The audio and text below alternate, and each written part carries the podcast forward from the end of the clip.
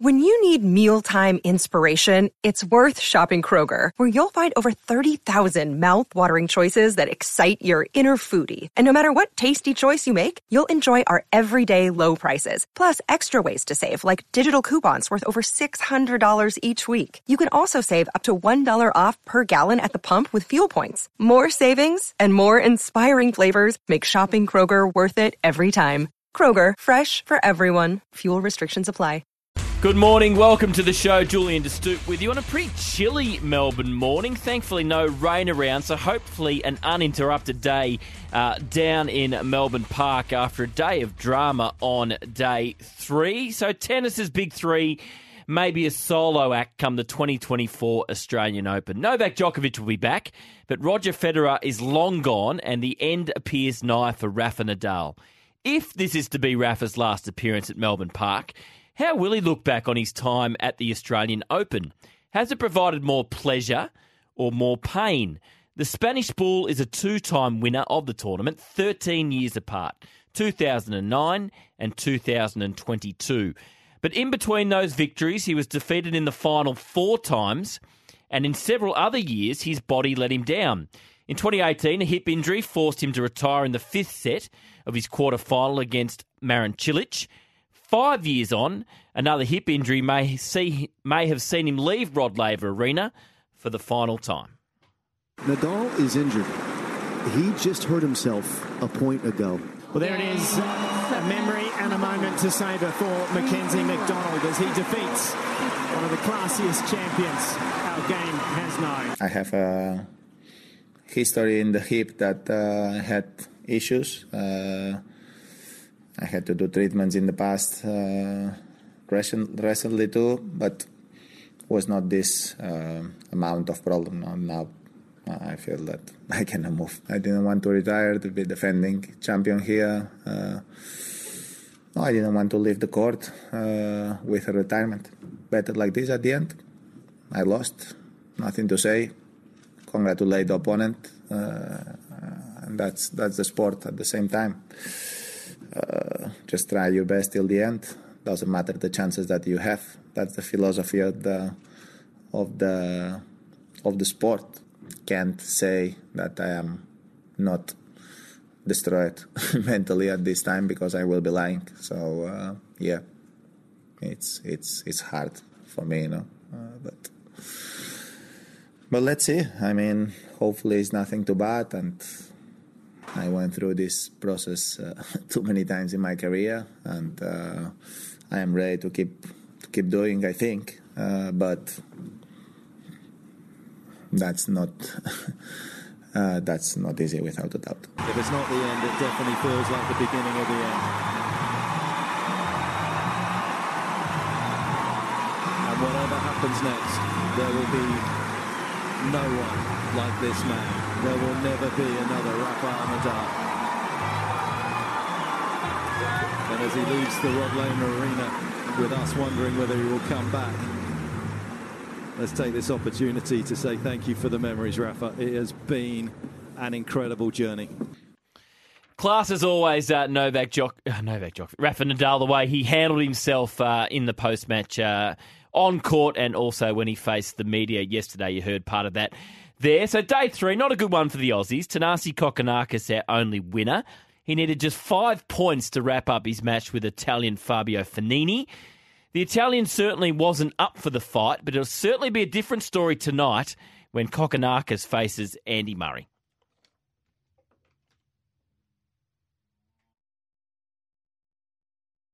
Yeah, Adelaide gave me a lot of confidence. Uh, I've been playing great the last two weeks. I feel like my tennis is at a good level. I came here with a little bit of time to prepare, unlike last time. And uh, yeah, I feel good. I'm ready to give tomorrow a crack. Fabio's a hell of a player, obviously been top 10, but I tried to stay focused, stay sharp, and uh, yeah, play the big points well. So uh, yeah, I'm pretty hungry for tomorrow. We'll see how it goes.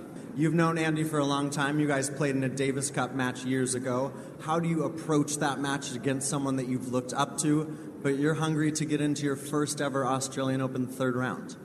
Yeah, I'm very hungry. Um, you know, Andy's a hell of a player, has been for many, many years now. He played a great first round. I've known him for a while. He was one of the guys that really took me under his wing when I came out on tour, always sending me messages of uh, encouragement and advice. So we know each other pretty well. But um, yeah, I'll put all that aside tomorrow and give it a red hot crack. I don't know what court we'll be on, but if the atmosphere is anything like what it has been for you guys and me here, uh, yeah, I hope you guys get behind me and get rowdy. So thank you.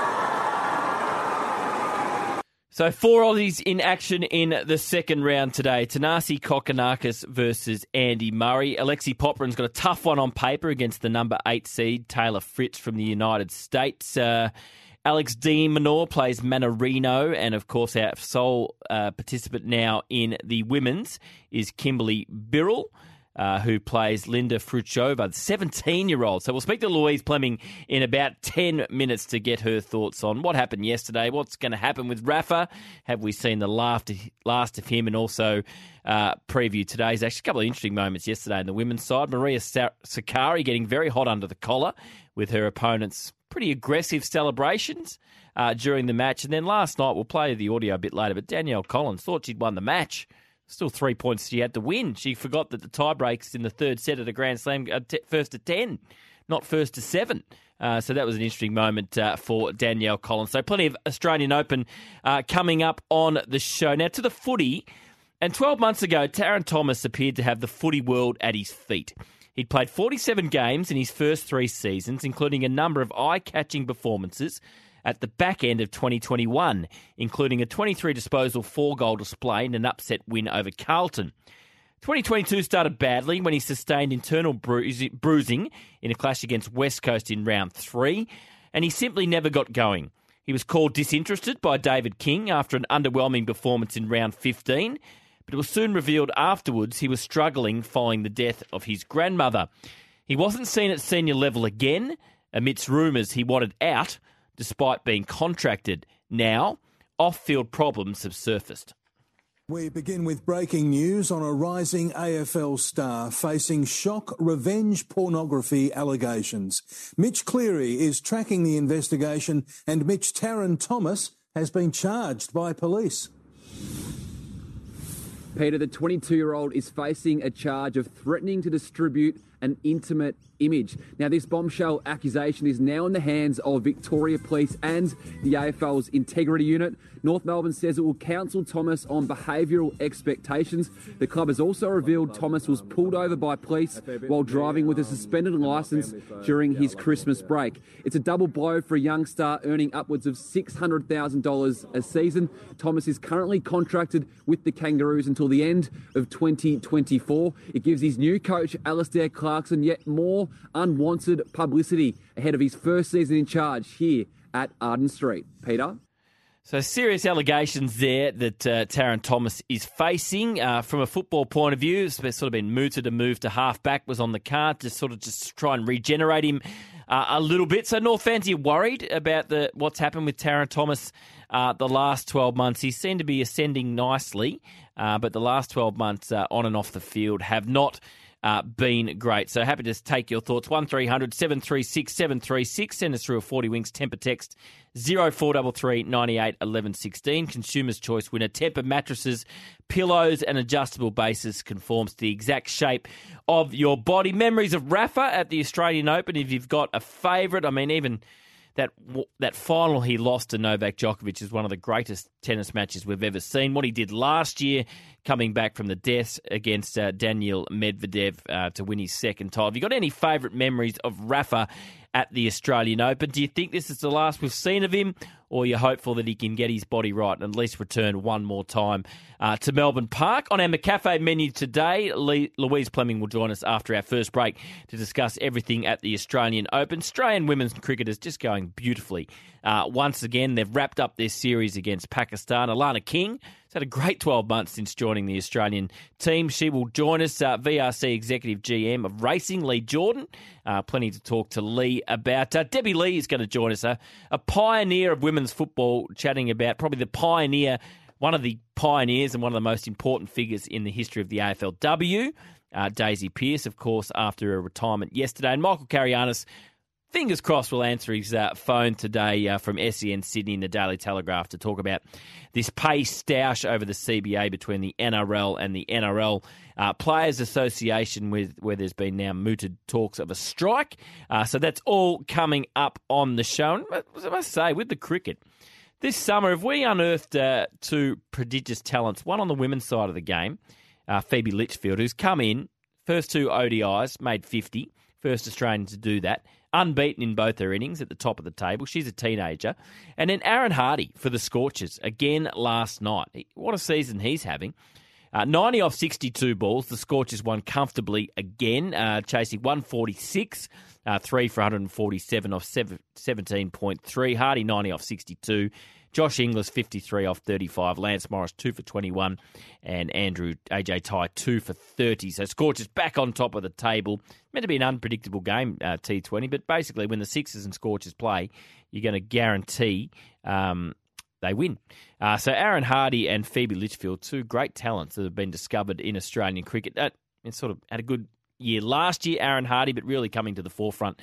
Uh, this year. So exciting times uh, for Australian cricket.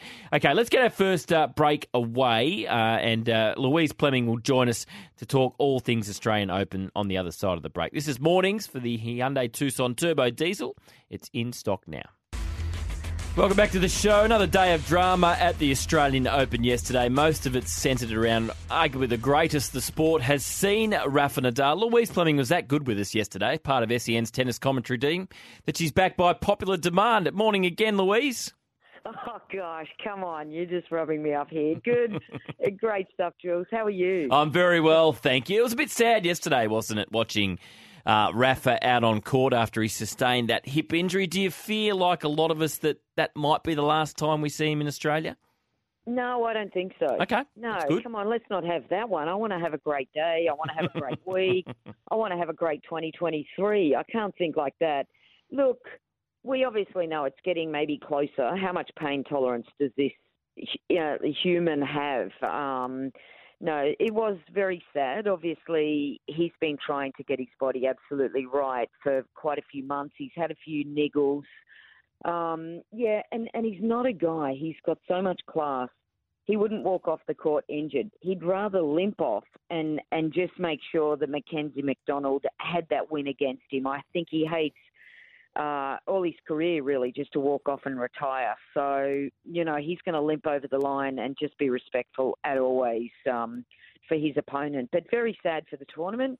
Uh, obviously, you know now there's a lot of other guys that are licking their lips and Mm. just thinking, okay, that's one guy that's eliminated, but there's still a whole bunch of, of tough guys out there. There's no question about that. How do you think? Well, they threw this up at the top of the show. How do you think he'll look back if, if this is his last, and we hope it's not, even if he's only got one to go, for example? How do you think he looks back on his Australian Open journey? It's been a such an interesting tournament for him. He's won it twice. He's lost the final four times. So often his body has let him down and probably cost him the chance to win another couple. Where you know French Open's been so successful for him, same as the US Open. It's been it's been a real roller coaster when he's played in Australia.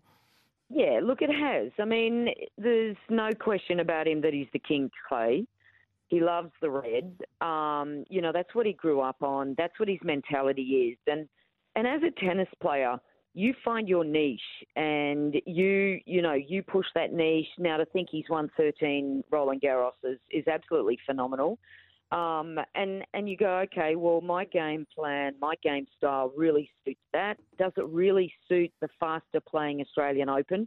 Probably not. There's other guys out there um, where their bodies just sustain that effort on hard court a little bit better. One of them is Novak Djokovic. We know that he's like a piece of elastic out there on on Rod Laver Arena. Um, so I think he'd be pretty happy. I mean, he won some really great matches where his body just held up. I mean, I think you'll look at 2022 last year and say that was probably the best effort coming from behind, beating Medvedev. He, I think he absolutely really loved that journey last year. That was probably his ultimate at the Australian Open, I would say.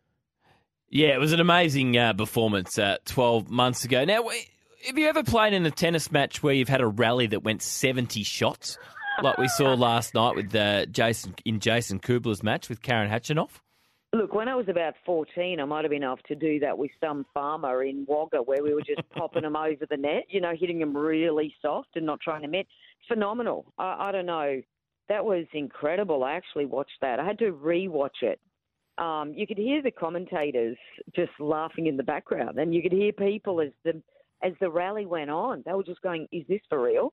Um, I, I just wonder if Jason didn't tag the net going down on the back end down the line there, whether would have we seen another 30? I mean, this was Possibly. like this was like just watching one of the best, um, you know, practice warm ups ever, but but with like a whole lot of pace and power behind it.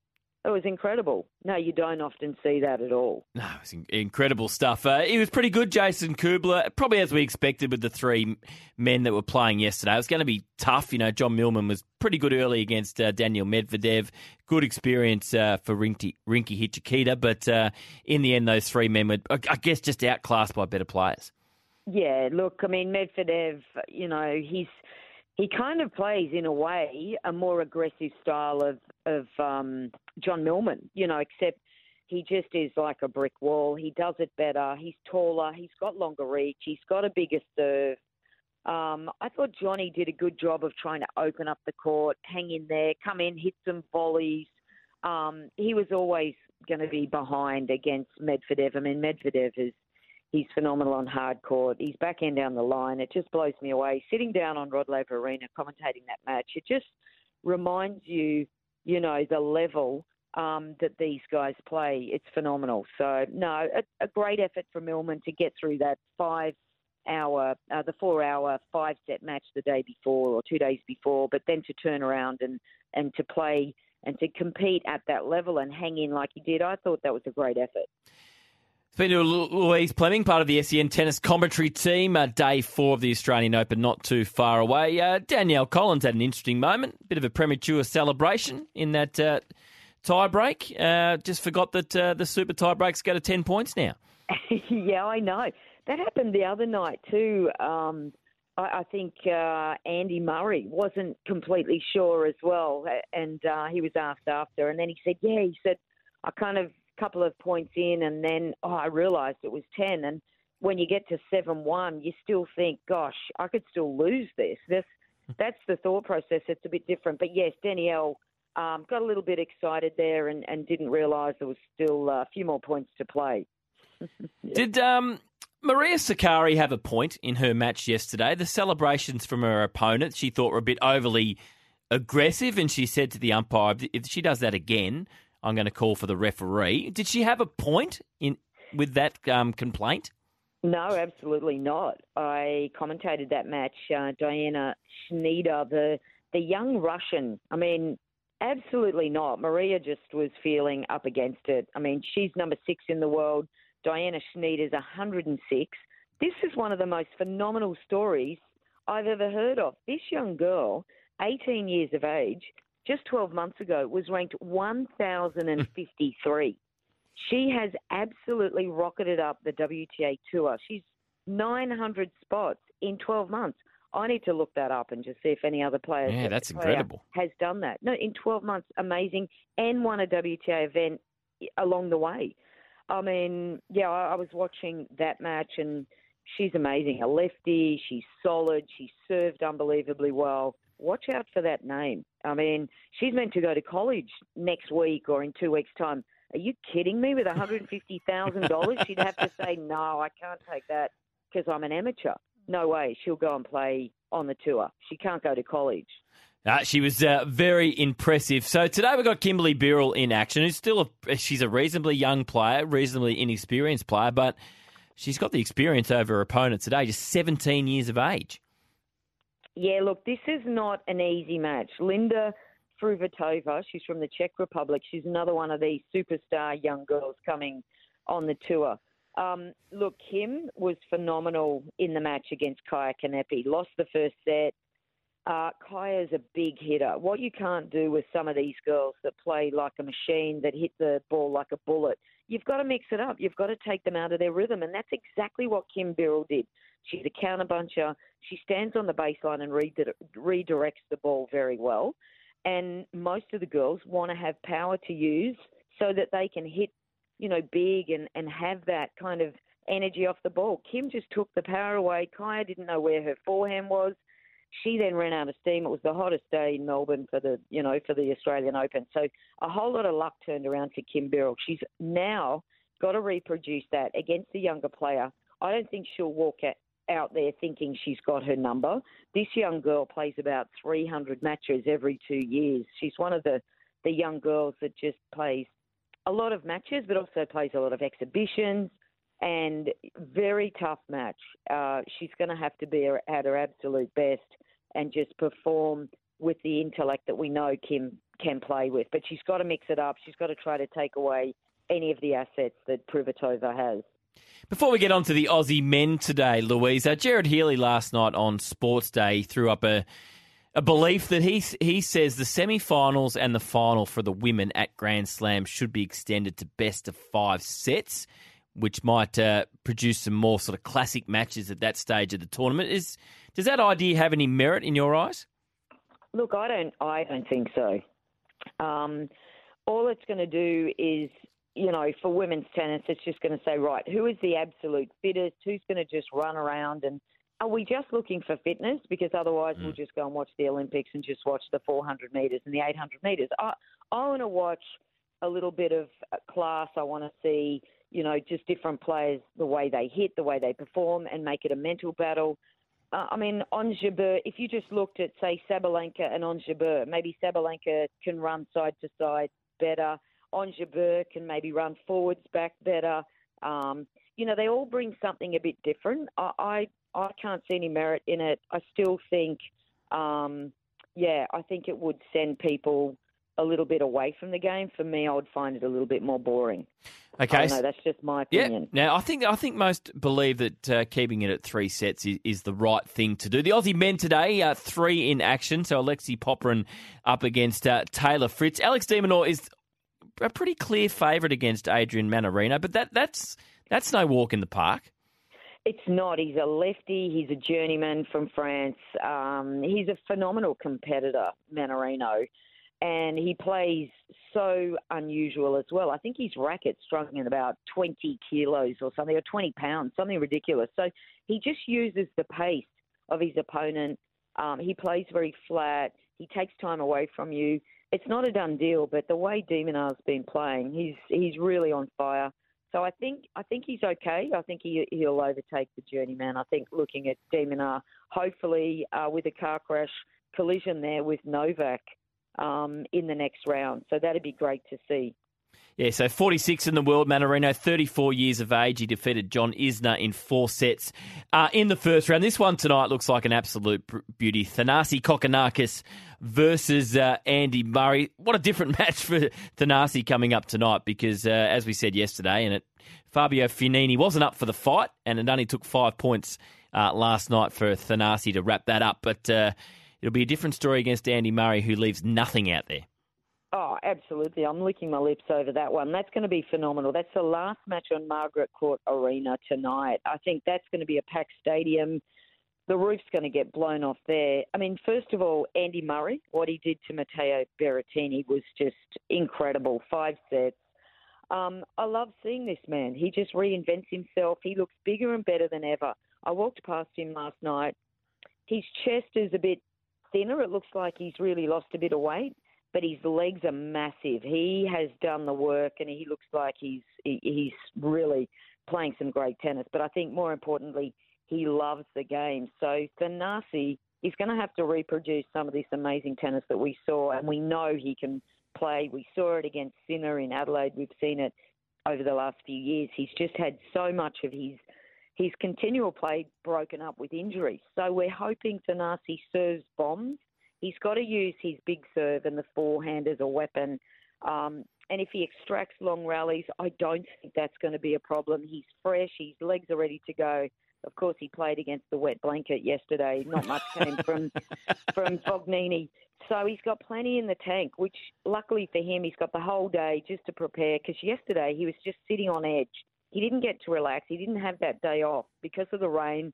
He was waiting seven hours for that match. So that really, yeah, that really is um, a little bit of an issue because he just didn't get to go home to the hotel and relax and just have that day where you just kind of, you know, get your get your energy back. But I think, uh, yeah, just watch out, everyone. That match is going to be on fire. I think it's going to be uh, Thanasi's going to take it in four. Let's hope you're right. Uh, that should be a cracker. It looks like we're not going to get too much rain today. It's not that warm down at Melbourne Park, but uh, hopefully no interruptions. Uh, Louise, thanks for your time again. Uh, enjoy day four.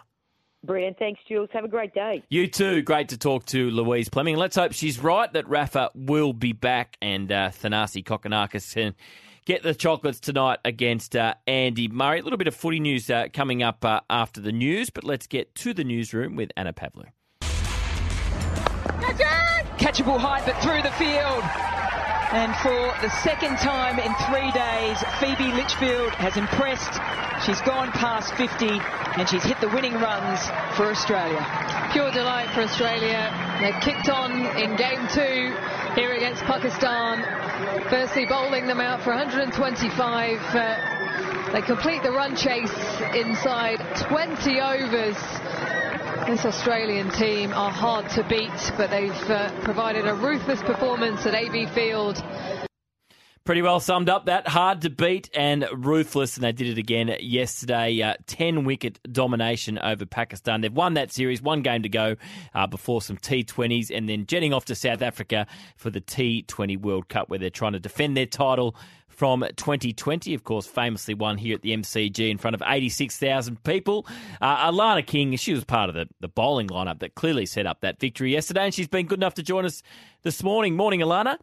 Hey, Jules, how are you? I'm very well. I hope you're well as well. Yeah, the the batters get all the, the credit after yesterday, but seriously, it was all the bowlers that set it up. It was a pretty small total for the girls. Yeah, more for the bowlers. That's that's what I like to hear. But um, no, nah, just a very clinical performance from from our um, openers, Moons and and Phoebe. So uh, great to get to wrap up the series, I guess, in a two 0 But we still got one to go, and hoping we can go three 0 Tell us about Phoebe Litchfield. She's making this international cricket game look pretty easily. Two innings, two half centuries, undefeated in both. Uh, she looks an outstanding talent. Yeah, it's an easy game, isn't it? Um, as you said, two fifties in in two games, which is phenomenal. But now Phoebe has been doing really well. Um, she's slotted into the team really nicely, and um, she's just showcasing what she's been doing in domestic cricket for for a couple of years now, um, whether it's WNCL or in the WBBL. Uh, she, she's a quality batter and she's just showing her class on the world stage at the moment.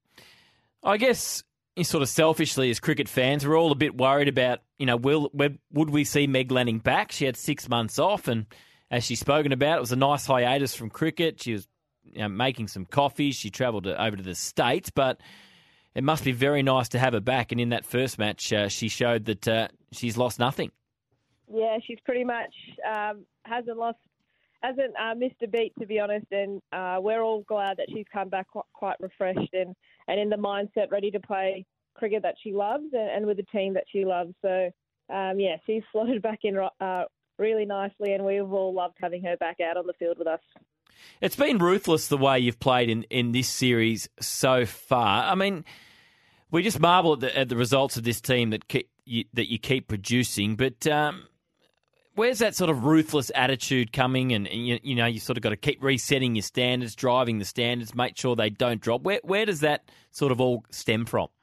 I think it all comes from uh, one another. I think we, we all drive each other to, to keep getting better and, and to keep pushing pushing the um, the boundary, I guess. So we always want to be getting better um, as individuals, but as a team as well. And if we can keep doing that, whether it's at trainings um, and even in games, I think that's what's going to put us ahead of, of the pack, and we want to stay ahead of the pack. Um, so, look, uh, it's it's just a lot of fun to be part of this team, and, and we it all comes from a good place whenever we try push each other to the limit. So um, we know it's going to be better for, for the individual and for the team itself. Have you looked back on your last 12 months? It's been uh, uh, incredible. I mean, you made your, in the space of 14 days, you made your debut in three different forms for Australia Com Games, World Cup, and now you're on the verge of uh, playing in another World Cup. It's uh, 2022 was pretty memorable. Uh, would go down as probably the best years I've lived. Um, but yeah, it's just been an absolute dream um, that last year, the last 12 months, I should say. And um, the dream keeps continuing every time I get to put on the, the green and gold and play for my country. I'm just loving every bit of it. I've got a great group of girls around me. I've got some great mates as well, and um, it's just not the team on the field; it's also the support staff, um, like off the field as well, that have um, have made me like enjoy this this um, little uh, period of time, I guess, in my career, and um, I've got a lot to thank for, and, and for them, you know, uh, believing in me, in thinking that I can play at this level, and um, yeah, I've just loved every bit of it, and look, I'm going to keep lapping it up because, um, yeah, I just I'm just going to be smiling all the time because I just think um, whenever you can get to roll out in the green and gold, I think you're just living a dream, and that's what I'm currently doing, and uh, not taking anything for granted, that's for sure. We're speaking to Alana King, Australian spinner, just on, on um, not taking things for granted. Because there's so much talent around the country, do you always feel you're on edge in this Australian team, particularly, you know, with the spinners, you got Georgia Wareham, Sophie Molineux, you know, Amanda Jade Wellington is a highly credentialed player as well, yourself. Do you always feel that you just got to keep performing, otherwise there's someone there that's going to take your spot? Oh, I just for me, I don't think in that mindset kind of thing. I just kind of work, uh, focus on myself and control what I can do, and performances will take care of itself. Um, so um, I think it's great that we've got so many, uh, not just spinners, but other people coming through and, and, pushing for spots as well into the team. So um, I think it just keeps driving you to keep getting better. Um, and if if you're gonna if you don't want to be getting better, I think you're going to get left behind pretty quickly. So uh, to me, it's, it's it pushes me to, to want to be getting better every day and um, to find new new things in my craft. But um, to be fair, I'm I'm just focusing on myself because I that's all I can control. I can't control um, what what other people are doing or um, on selections and stuff like that. So yeah, I kind of keep it kind of tunnel vision to myself and, and what I can do and um, control the controllables. You polished off the tail yesterday, two and two. Um, what's planned for the first ball in game three? well, I, have been told mixed things. I don't think it carries on um, to to the next game. I don't think it does, unfortunately. Yeah. So um, yeah, I think some of the fans yesterday have maybe got the rules a bit bit twisted, but that's okay. Look, I'll just still continue to um, to bowl a, a brilliant leg break, and, and that's what I'll keep doing. It should it should carry on to the next match, isn't it? Three three. It's three and three. Yeah, but different game. Like, nah, I'm not a fan of it. Like, I know I'm a bowler and I probably should be going into bat for the bowlers, but nah, just do it in the game and, and um, you can get your hat trick in a game. No, fair enough. Uh, big uh, T20 World Cup coming up in South Africa. What sort of wickets have you been told to expect over in South Africa? And uh, have you played cricket in South Africa before? No, never, never even travelled to South Africa ah. um, leisurely. So this is going to be a great experience. But to be honest, they, what I've heard is they're quite similar to to the pitches we play um, in Australia. They might not be as bouncy as the WACA or or the Gabba, um, but generally they're pretty much the same um, as Australian wickets. So look, we'll get as much intel as we can. Uh, we've got a great analyst and and coaching staff who who'll dive into all the technical side of things of, of grounds and pitches and all that stuff. But um, when it comes to me, I'll just um, hopefully just roll out there and take a few poles, and that's what I love doing. As you said, you haven't been to South Africa before. It's an amazing part of the world. Do, do, will you get any time over there to, to do any sightseeing and, and see any of the sites, or is, is the schedule just too packed? I hope so. I think it's going to be an opportunity you can't pass up when you're in that part of the world, and it's such a beautiful country. I've heard such great things about it. So um, I'm sure on an off day, um, there there will be some group activities. Um, hopefully, I'm I'm hoping for a safari. I'd love to to go and experience that. Um, but amongst that, I'm sure there'll be uh, there'll be plenty of golf days as well that will get um, will be on the course. So no, that generally around tours and even World Cups, there, there is plenty of downtime because they want like the players to be refreshed and ready to go for the um, for the game. So they give us plenty of time um, to, to switch off from the game. And whether that's going to golf or, or going exploring, um, there will be plenty of time for that. How do I'm you hoping. How do you go on the golf course? And uh, who of the girls is uh, pretty handy with a golf stick in hand?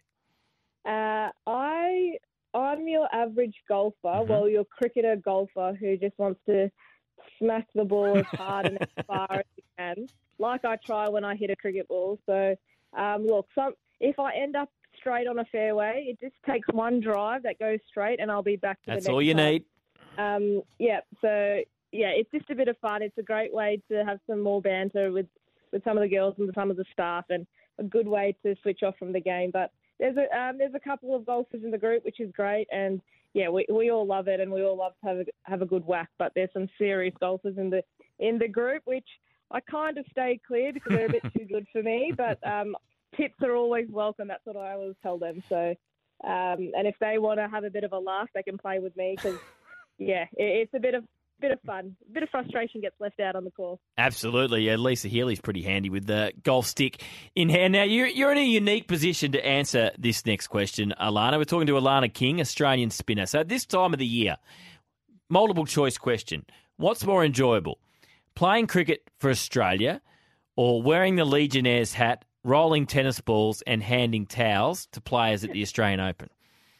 Oh, geez, yeah, you've got me in a pickle here. Like, that's, there's a there's a two childhood dreams, right? I've lived both of them, but um, I'll happily still put on the green and gold and play for my country for the cricket. So, you were a ball kid at the Australian Open, and uh were you a ball kid at the 2011 women's final? Is that right? Uh, yes, I was. Yep. Oh, so that was that. Was that Kim Clijsters won that year? Yeah, Kim Kim Clijsters and Li Na. Well, you must have been a decent ball uh, girl if you got to do it in the final. Uh, yeah, I, I would think so. I, like, I'm not trying to blow my own trumpet here, but um, you de- you definitely have to perform really well throughout the two weeks to even get a look at into the finals. So um, that was my second year. So um, yeah, hopefully, well, I think I did all right to, to get a women's final um, on court appearance, which was unbelievable. Like the atmosphere was electric, and get, getting to hold a cup with Kim Clijsters at the end was definitely a cherry on top. Any uh, embarrassing moments? We see the famous clip where the uh, ball boy trips and smashes into the fence. Drop a ball, Oh. get in the way. Anything bad happen? Oh, there's a couple of times where, well, in the final, Li Na signalled that she wanted a towel, so I ran over and gave her a towel. But I think she was just more frustrated at the the time of play and just yelled at me and didn't want the towel. And um, I just ran back to my spot, going like, "Great! Like I've just like been yelled at on live television by Li Na um, in a final." But that was one, and then uh, I was in a game of Baghdatis. Um, he was playing. I can't remember his opponent, but Baghdatis served a 200 kilometre serve. It was a fault. Um, so the opponent moved out the way. I didn't see the ball coming, and it hit me flush in the eye. Oh no! And, Oh no! and I could not see. But um, the best thing was he came up to me and just made sure I was all right, whilst my eye was profusely like tearing up and just like yeah, it was just rolling down my face. But um, they were the, probably the two that I can remember. Um, but it was good fun. It was the best time um, doing a ball kid, being a ball kid at the Aussie Open. So you've ticked off that. You've ticked off cricket for Australia. What else is on the bucket list? Oh, I don't know, maybe a, a single figure handicap, maybe Mm-hmm. um, along the way for golf. No, I'm just playing. I'm not going to be that good. uh, no, I'll just be rolling on the golf course and, and again, not changing my, my technique. Is hitting it as far and as hard as I can. So uh, we'll just stick to cricket for now and trying to be good at that.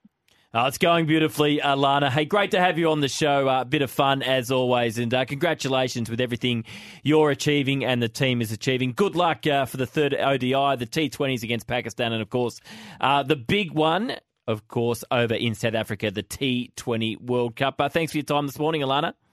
Thanks, Jules. Thanks for having me. Absolute pleasure. Alana King, she's a ripper. She's playing great cricket for Australia, and uh, they just continue to win. That is what that team does. Uh, let's get the latest from the newsroom now uh, with Anna Pavlu. Welcome back to the show. So the Magic Millions gets completed on the Gold Coast today, but tomorrow at Flemington, the Resimax Group Rapid, Rapid Racing Race Day returns. Uh, the afternoon of straight racing will be focused on fast and fun with seven races up the famous Flemington Straight, kicking off at three. There'll be a race every 30 minutes, making Flemington the place to be for a perfect summer Friday afternoon. Weather looks uh, pretty good, and uh, Lee Jordan, the VRC Executive GM of Racing, will be hoping for a big crowd, and he joins us this morning. Morning, Lee.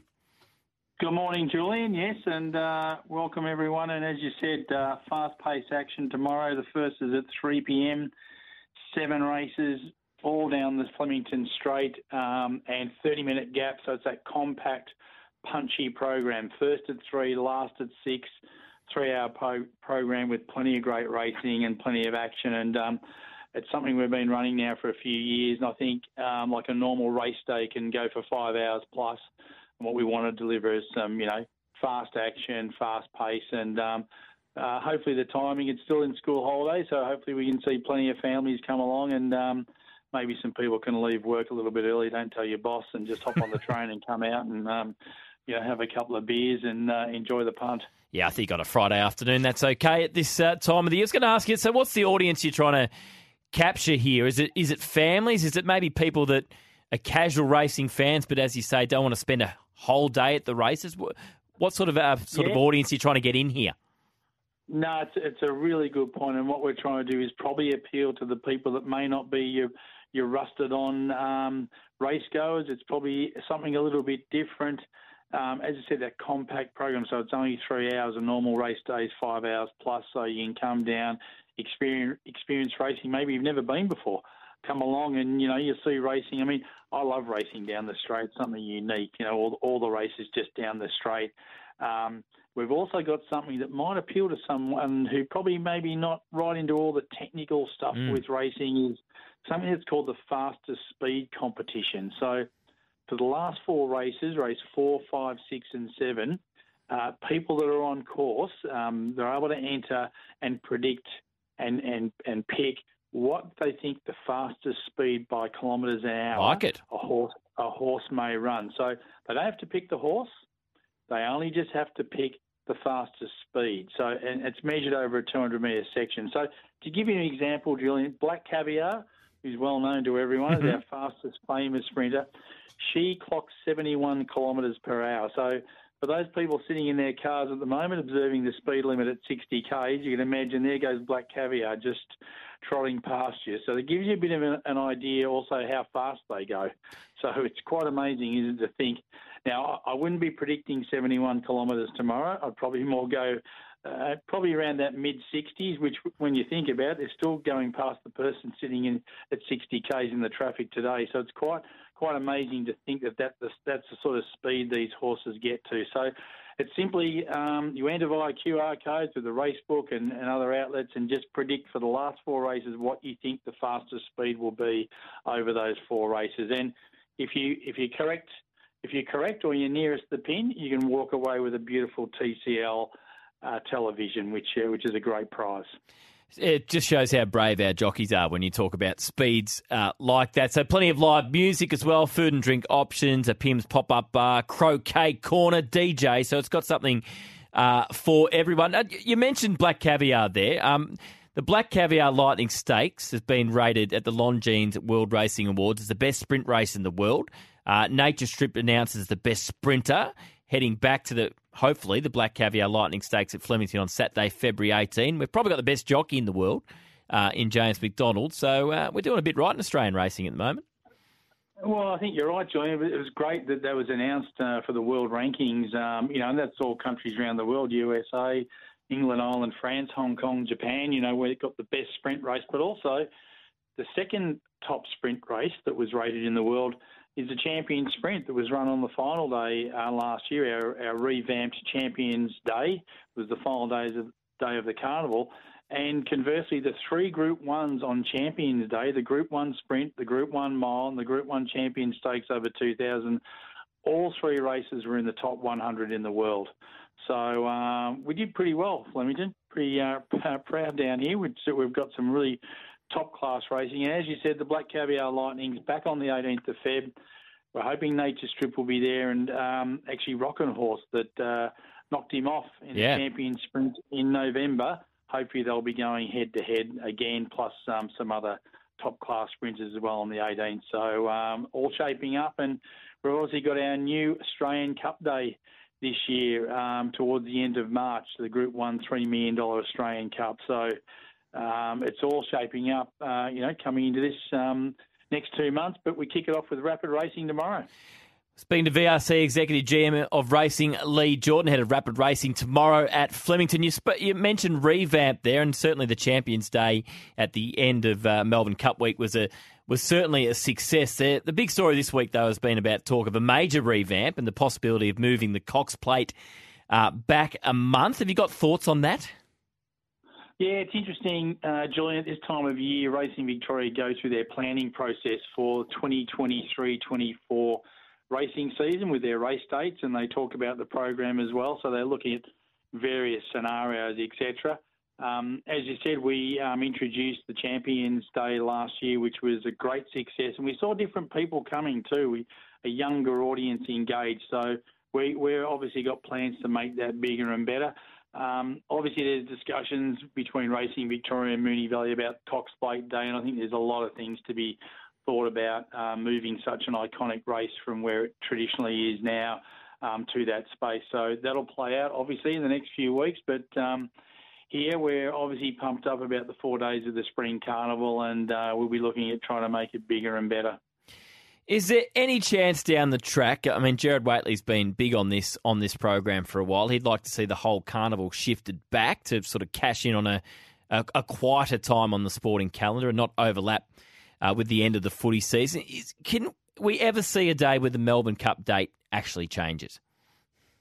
I don't think so, Julian. Um, I think the, the Cup sits beautifully the first Tuesday in November.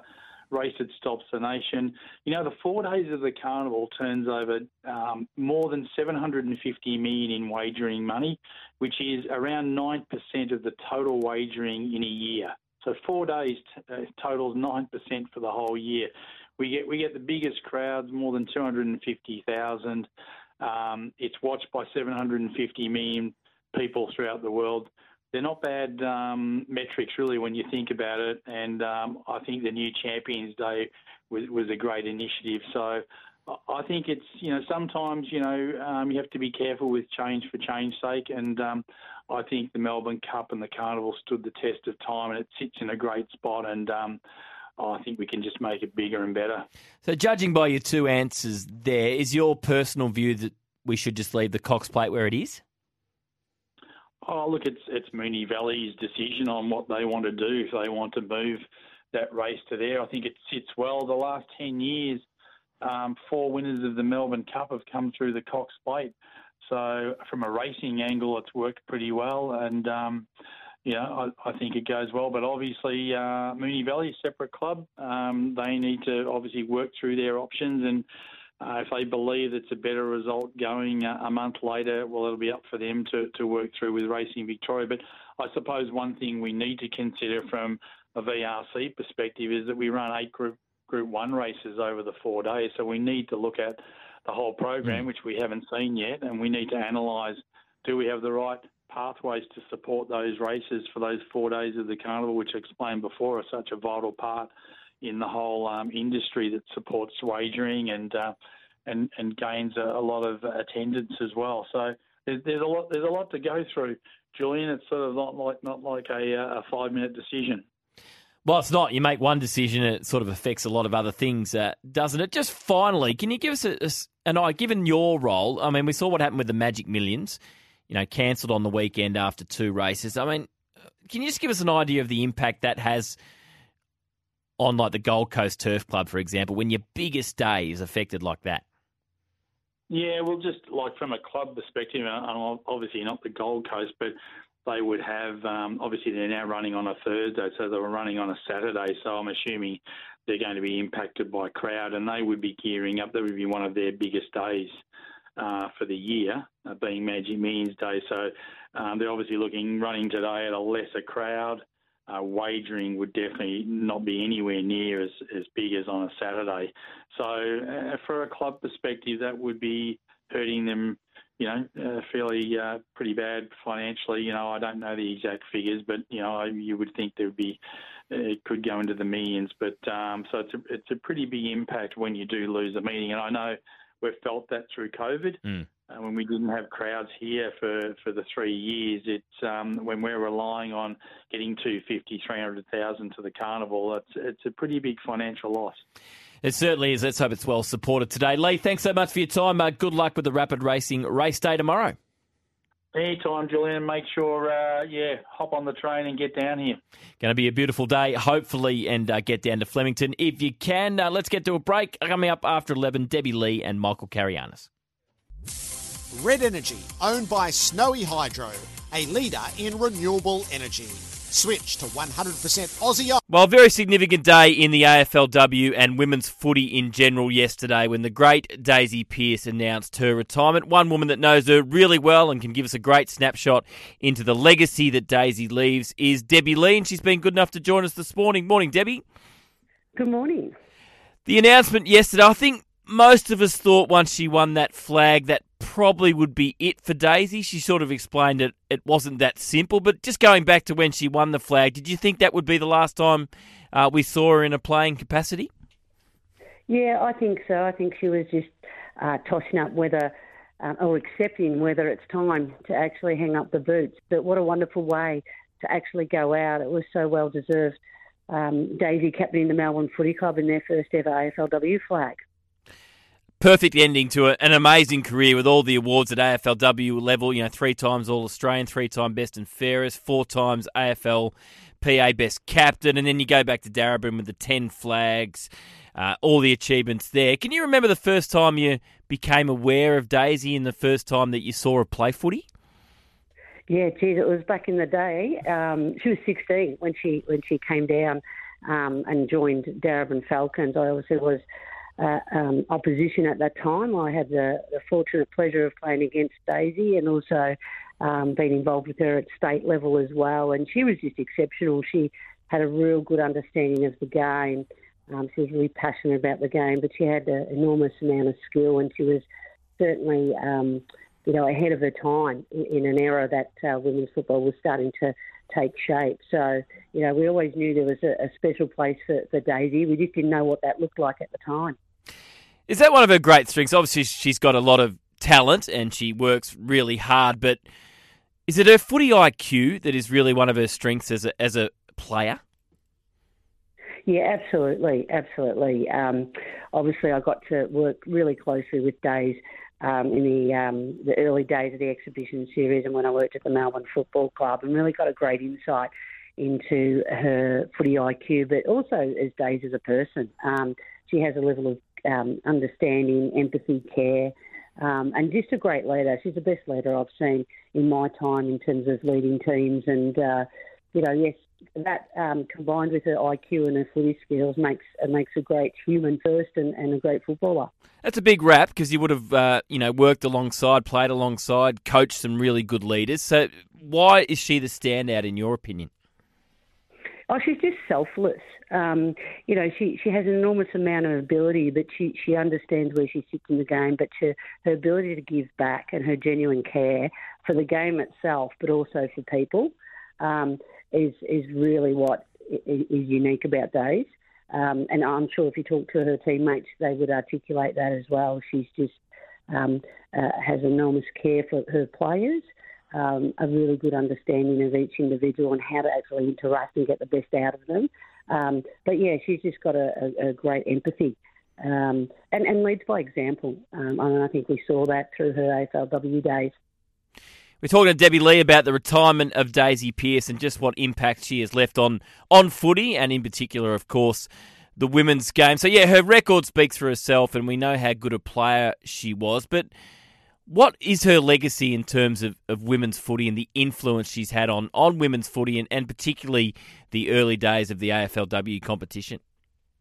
Oh, I think it's enormous what, what Daisy's been able to do. I mean, she was the first ever draft pick for the AFLW, um, and that in itself um, attracts attention and the way she handled that. And she was quite young at the time but also, you know, through her on-field, um, obviously, uh, accolades and off-field at Melbourne. But then you then you add in the media and trailblazing through, um, uh, you know, a woman that's been involved in the media for a number of uh, years. She's she's also contributed in that sense. So she's been able to really show people that women are part of the, the.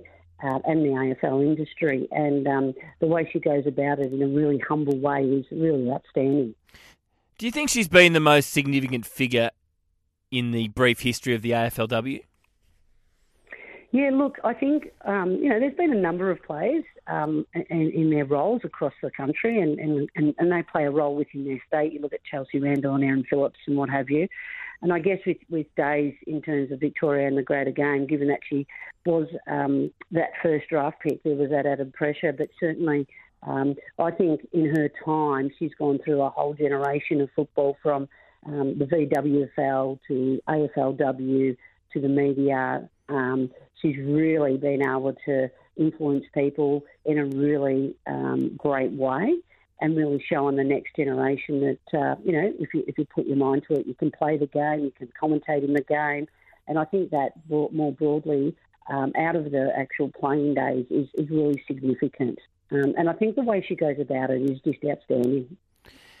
We know she's, you know, she's been a great player, and we've seen what she's been able to do in the media, and she's fantastic at that. We now know she's embarking on a coaching journey. She's going to work at the Cats. That's uh, you know that that job was announced uh, last year. I, I assume I know the answer to this question, but uh, I'm assuming you think she could make a very good coach as well. Oh yeah, I mean the Cats Cats have done really well to attract Daisy Pearce to, to be part of their football program. They're really going to get some upside from her from her coaching lens. She's uh, she's remarkable, and I think she's growing over time in terms of when she first started playing football to now through her experience as captain and her journey as an AFLW player. But she, I think we all know, and, and we see that, and the public sees that through her commentary as well. She really knows what she's talking about. So I think the Cats are going to um, really have an advantage by having Daisy Pearce part of their footy program. Should there be some sort of uh, medal or honour or scholarship or, or something sort of named after Daisy to, to recognise her contribution, do you think? Yeah, look, I'd, I'd absolutely support that. I think um, her her tender in terms of a journey from you know the early days as a 16 year old to um, where she is now. I mean, we can't forget she's also a mum. So, you know, mm. in the middle of her career, she had twins. Like, it's just remarkable what she's been able to do and, and what a what a true trailblazer. And I think it's it's great that we actually acknowledge her achievements, acknowledge the person that she is, and she's going to continue to make a great contribution to our industry. Um, and let's sit back and, and acknowledge what she's done already. I would fully support any recognition that comes to Days. And just on your journey, uh, it, it's changed a little bit the, the last few months. You started that role at the AFL, uh, the head of the Women's and Girls Action Plan. Uh, how's that going? And are you, are you missing life at Clubland?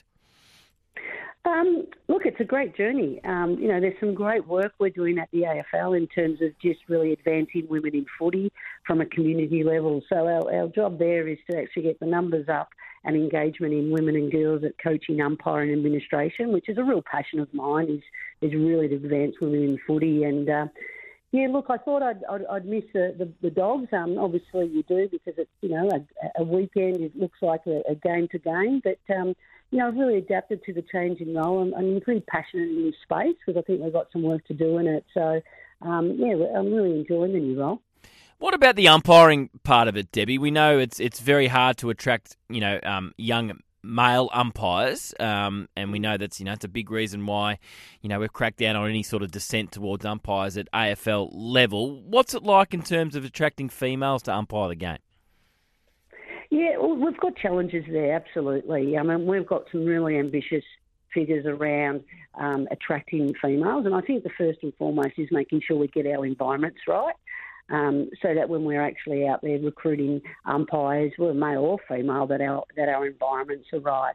Um, and we're doing some, we're, we're, we're undertaking some great initiatives and working with schools and um, local clubs in terms of how we do that. But it's going to be a bit of a slow burn. But certainly um, we've seen some really great uptake in this space, and we know we've got work to do. Uh, and we're working with um, umpire associations and leagues to actually um, ensure that you know we're, we're supporting them so we can attract more male and female umpires.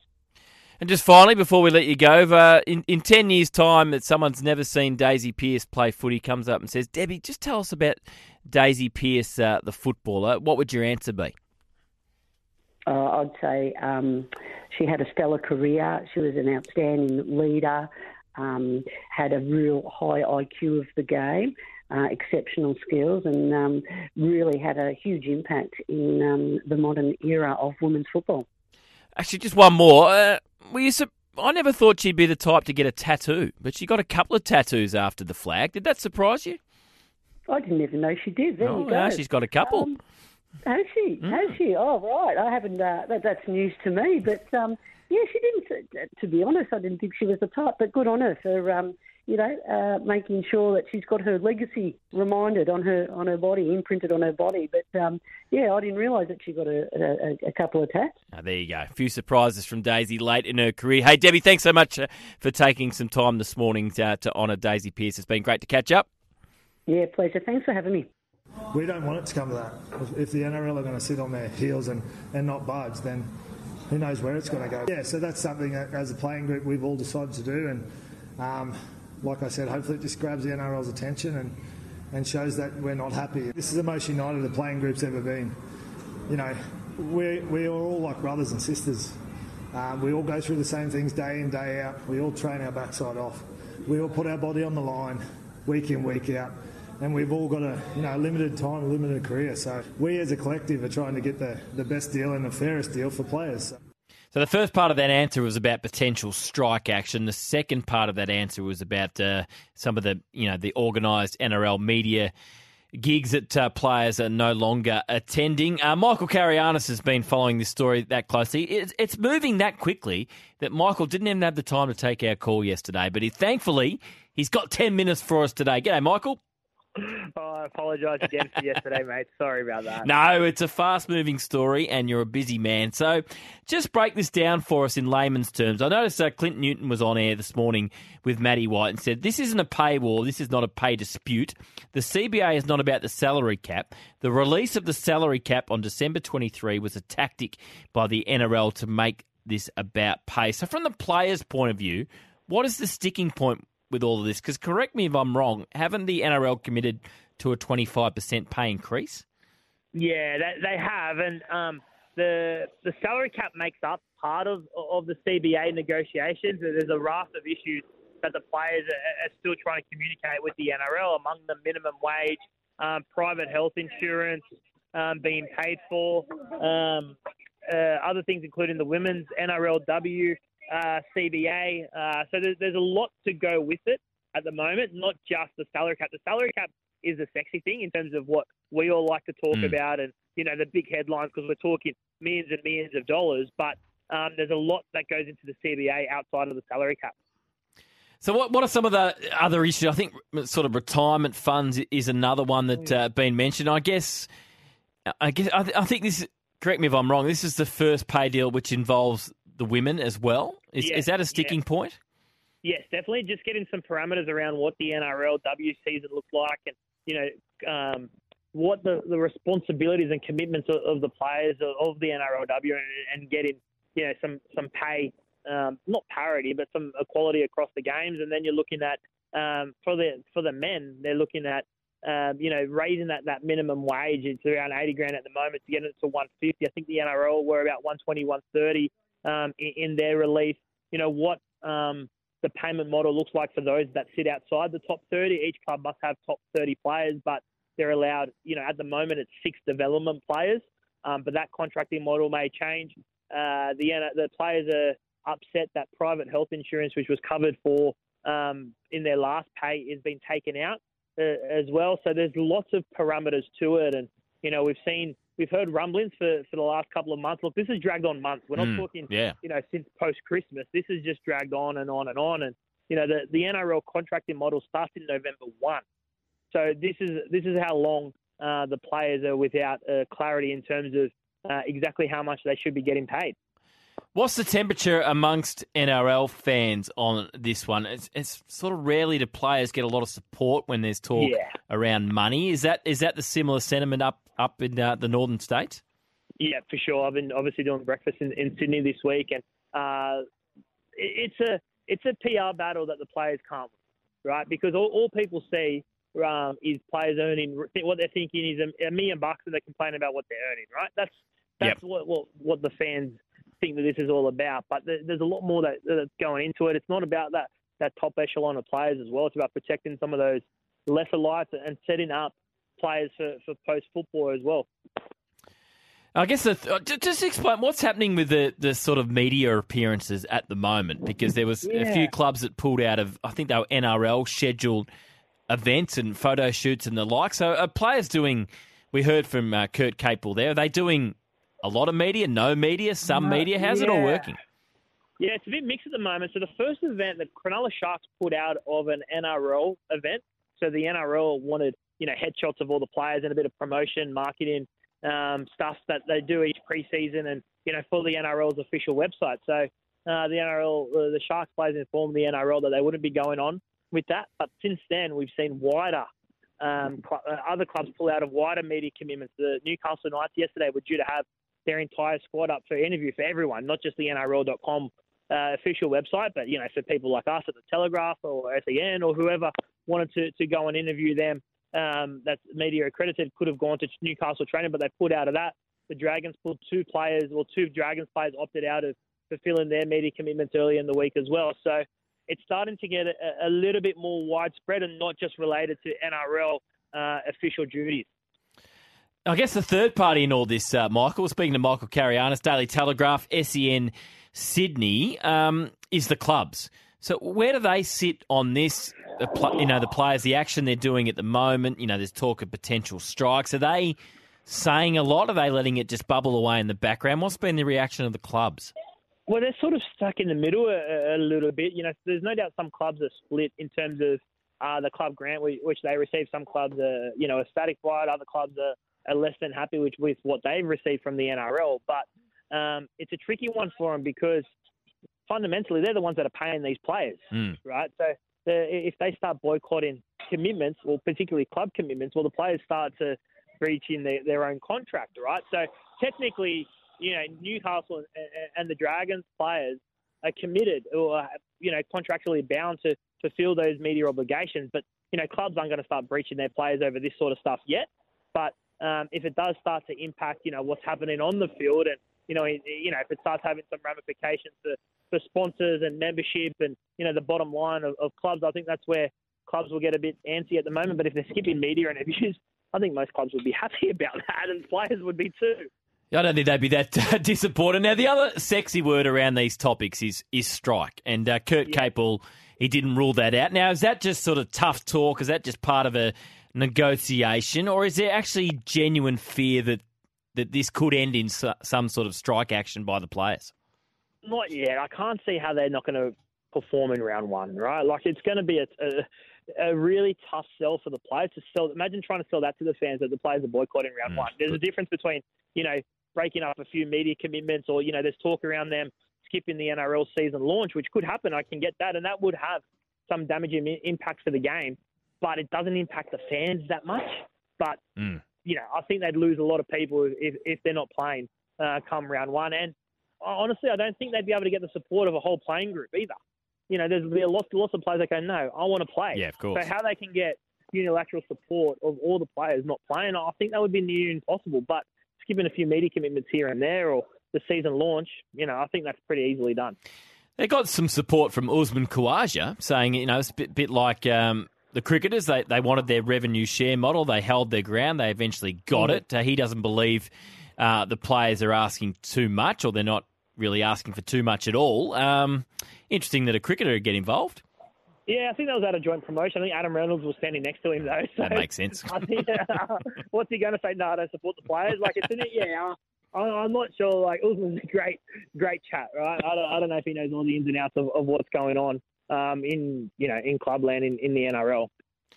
And just before we let you go, what's been the reaction to the news that uh, Eddie Jones is coming back, uh, replacing Dave Rennie? What was the sort of immediate reaction amongst uh, rugby fans up north? Well, I think it was it was interesting. Like, I, you know, rugby is basically, to be fair, been non-existent, right? It's it's dropped way behi- behind rugby league and cricket as the two major sports in New South Wales, and then AFL would, would be next would be next um, under you know in the winter codes it'd be under the NRL, right? In in New South Wales, and rugby's a distant, distant, distant relative at the moment.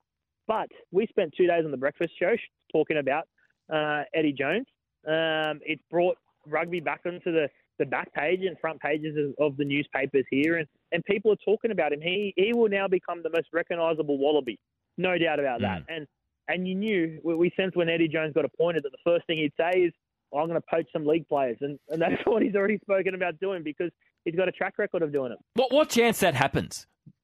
That Oh, he'll get some. I, I reckon he'll get one, and they'll become probably the highest paid player in either coach. Who will it be? of- Oh, that, that, that'll be. There's a few potentials. Joseph Suaalii here from the Roosters has a rugby union pedigree. Will Penisini from Parramatta has pedigree. Angus Crichton, uh, Cam Murray, these sort of guys have all grown up playing uh, high level rugby union. Whether uh, they want to make the switch, I'm not sure. But you know, there'd be a lot of players that could um, turn out um, in rugby. But there's also been some that, that have failed. You know, Roger Tuivasa Sheck was an elite, elite player in rugby league and struggled to make the All Black squad. Suli Vunivalu was one of the best wingers in the game for the Storm and has barely been sighted for the Wallabies as well. So um, it's you know it's, it's, the transition is not as easy as one would think.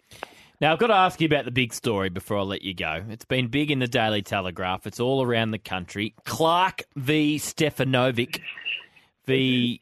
everyone else. Uh, what's the reaction? It's been big reaction down here in Melbourne, but given we're dealing with uh, a New South Welshman and Michael Clarke and Carlos, he's, he says he's a Queenslander, but you know he's a big, big man in New South Wales.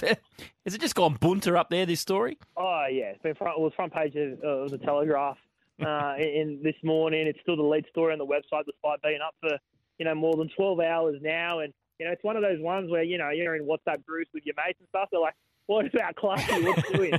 so that's that's a good way to gauge on, on how many people are actually speaking about it. Is um, just getting a bit of a sample size from from your mates, and it, yeah, it has dominated.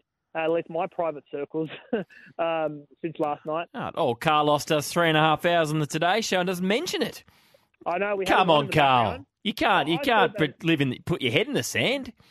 I thought that he should have rocked up on set today with a just a bit of makeup, like a black eye, bit of bit of a Oh, fake bit of black eye on theatre, bit of theatre. How good, how good would that have been? That'll get the ratings up. They're in a war with Sunrise. That would have been good. Yeah, make it happen. I know it was bizarre that it wasn't addressed at all, but you know, I don't know.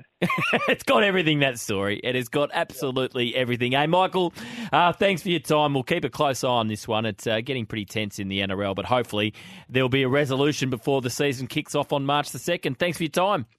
Thank you, mate. Bye. Great to talk to Michael Carayannis, doing a great job on SEN Sydney and also for the Daily Telegraph. Uh, let's get the latest now from the newsroom with Anna Pavlou. AO Radio, now on the SEN app. For a pinnacle of engineering, Kia EV6 GT, the most powerful Kia ever crafted.